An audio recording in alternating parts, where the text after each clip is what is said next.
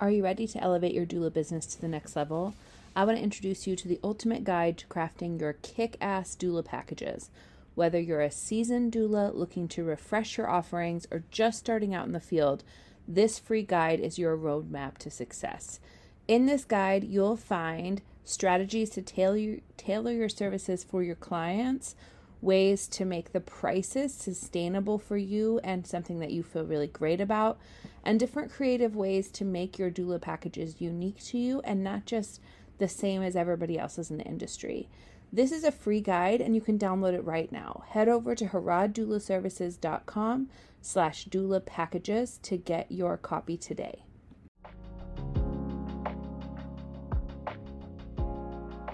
Welcome to Doula Tips and Tits. This podcast is a place where we answer one question about doula work both to support you and to help you support your clients. I'm Kaylee Harad. I've been supporting families in this perinatal space since my oldest was born 12, nearly 13 years ago. I am a birth and postpartum doula, childbirth educator, La Leche League leader, and a doula coach. I love guiding and supporting doulas as they work out their doula business. It is a tremendous joy to be trusted in this way. Thank you for joining us on this journey. Welcome back to Doula Tips and Tits.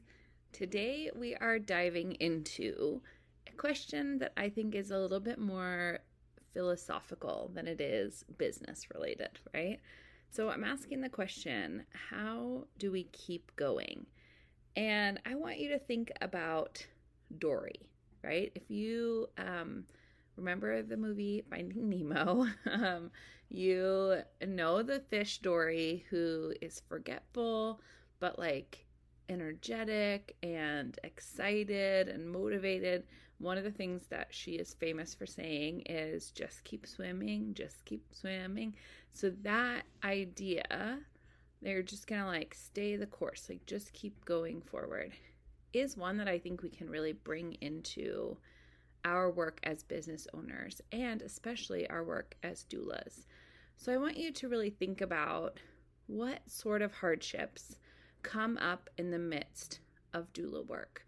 And I know I use the analogy of birth all the time, but it's because that's a, that's an analogy we know, right? And it actually does fit well with business, right? So so let's say in birth, it is normal, very normal to have moments where a person feels like they can't do it. I can't do it. I don't want to do it. I shouldn't have done it. Who decided we should do this? Who got me pregnant in the first place? Why did I decide to have a baby?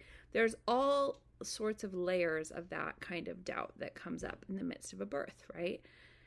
And as a doula, we don't anticipate our clients being able to work through that entirely on their own. So I would never go into a birth and be like, listen, you're going to have moments of discouragement and I want you to like have a game plan to get yourself out of that, right?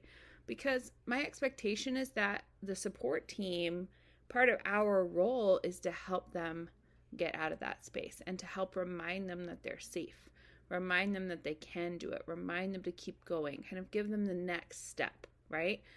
And what we think about with birth, one of the things that can be so overwhelming is the look down the road and we don't know where it goes. We don't know how far it lasts. We don't know when exactly it finishes, right?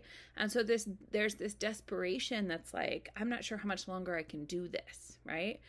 And I think in business ownership there can be a little bit of that too, where you're almost like I can dream about what I want the end to look like. I can imagine like meeting the baby, right? But like like seeing my business successful in a year or 2 years or whatever that timeline looks like in your mind and there's also this like abstractness about that that makes it seem very unreachable sometimes. Okay. So I want you to think about um, steps that you have employed in your life to keep going. Maybe that's like taking a break and then coming back to something, right? Maybe that's like pushing through something, reminding yourselves of tr- reminding yourself of truths. Um, maybe that's affirmations, moving your body, rest, um, connecting with people that love you, connecting with people who motivate you, listening to podcasts that like encourage you to keep going, whatever that looks like, I want you to think about how you can bring that into your doula work and your doula business. Um, I want to share a thing that that regularly happens between doulas when you have friends who are doulas and you're just going through hard stuff, right? When there are long births, hard births, etc., it is not uncommon to have a doula text you. So for me, I'll just use my own example. I was at a really long birth recently, and um, at different points, really encouraging my client, like, you're gonna get through this, right? Like, your baby is gonna come, and it's gonna be the sweetest thing ever to get to finally meet him, you know, and also needed some of that encouragement myself, right? And so during that birth and other births in the in the past, I reached out to some friends and said like, "Hey, can you just remind me like this we we are going to do this, right? Like I just need you to tell me that stuff as a doula that we can do this, right? Like we can do this, I can do this, she can do this, like all of that encouragement. And I have friends that reach out to me the same way, like, "Hey, this birth is hard. We're doing XYZ so, on both sides, both giving and receiving that encouragement, I um, have kind of interacted in that space. So, I think it is really important to have a sense of who you can respond, who you can reach out to, who you can kind of um, connect with when you are needing that kind of encouragement, and also what sorts of things help you keep going, right?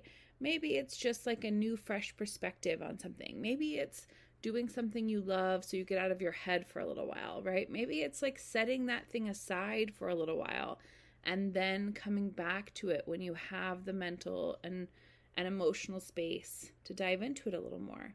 I think sometimes in business, we weigh ourselves down with menial tasks that need to be finished in order to do something that we love. And the reality is that if you're a business owner, those little tasks do not ever really end, right? So you have to take breaks from them because they're they could take your time up every single day all day long if you let them, right? So I want you to think about having balance in that just like in your work as a doula, just like in your rest and your time with your clients, etc. But also I want you to think about really making sure that you are taking care of yourself in the midst of those times when your body's just like, I can't do this. And you're like, just keep going, just keep swimming, right?